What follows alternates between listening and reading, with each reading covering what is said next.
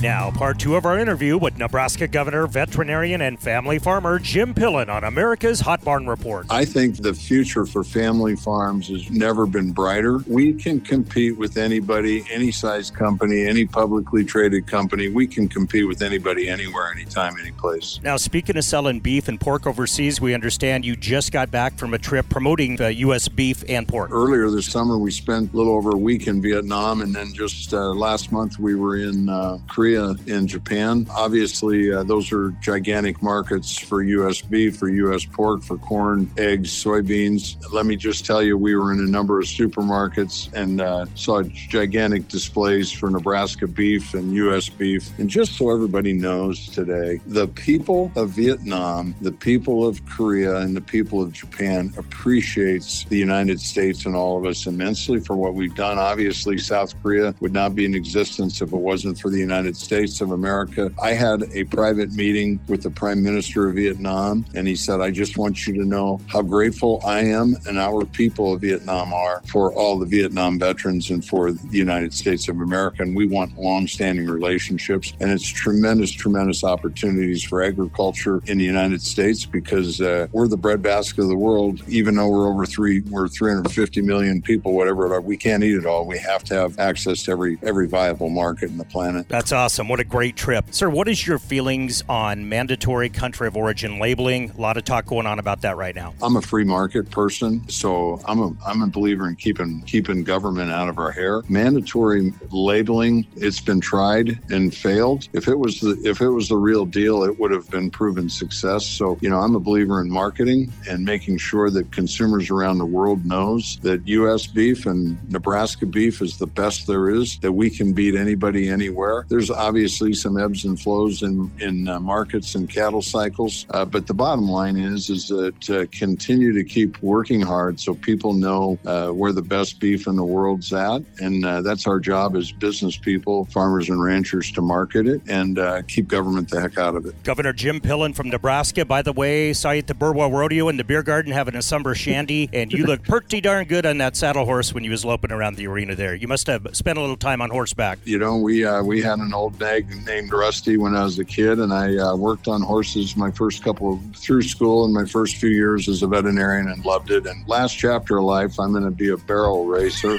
and uh, I figured the only way I could win that is if I'm the oldest contestant, and there's only two others. Maybe I have a chance at winning. Governor Jim Pillen, thank you. Hey, thanks, Monte. Appreciate the chance to be on, and really enjoyed uh, meeting you in Burwell. We'll see you there next year as well. Where's the beef?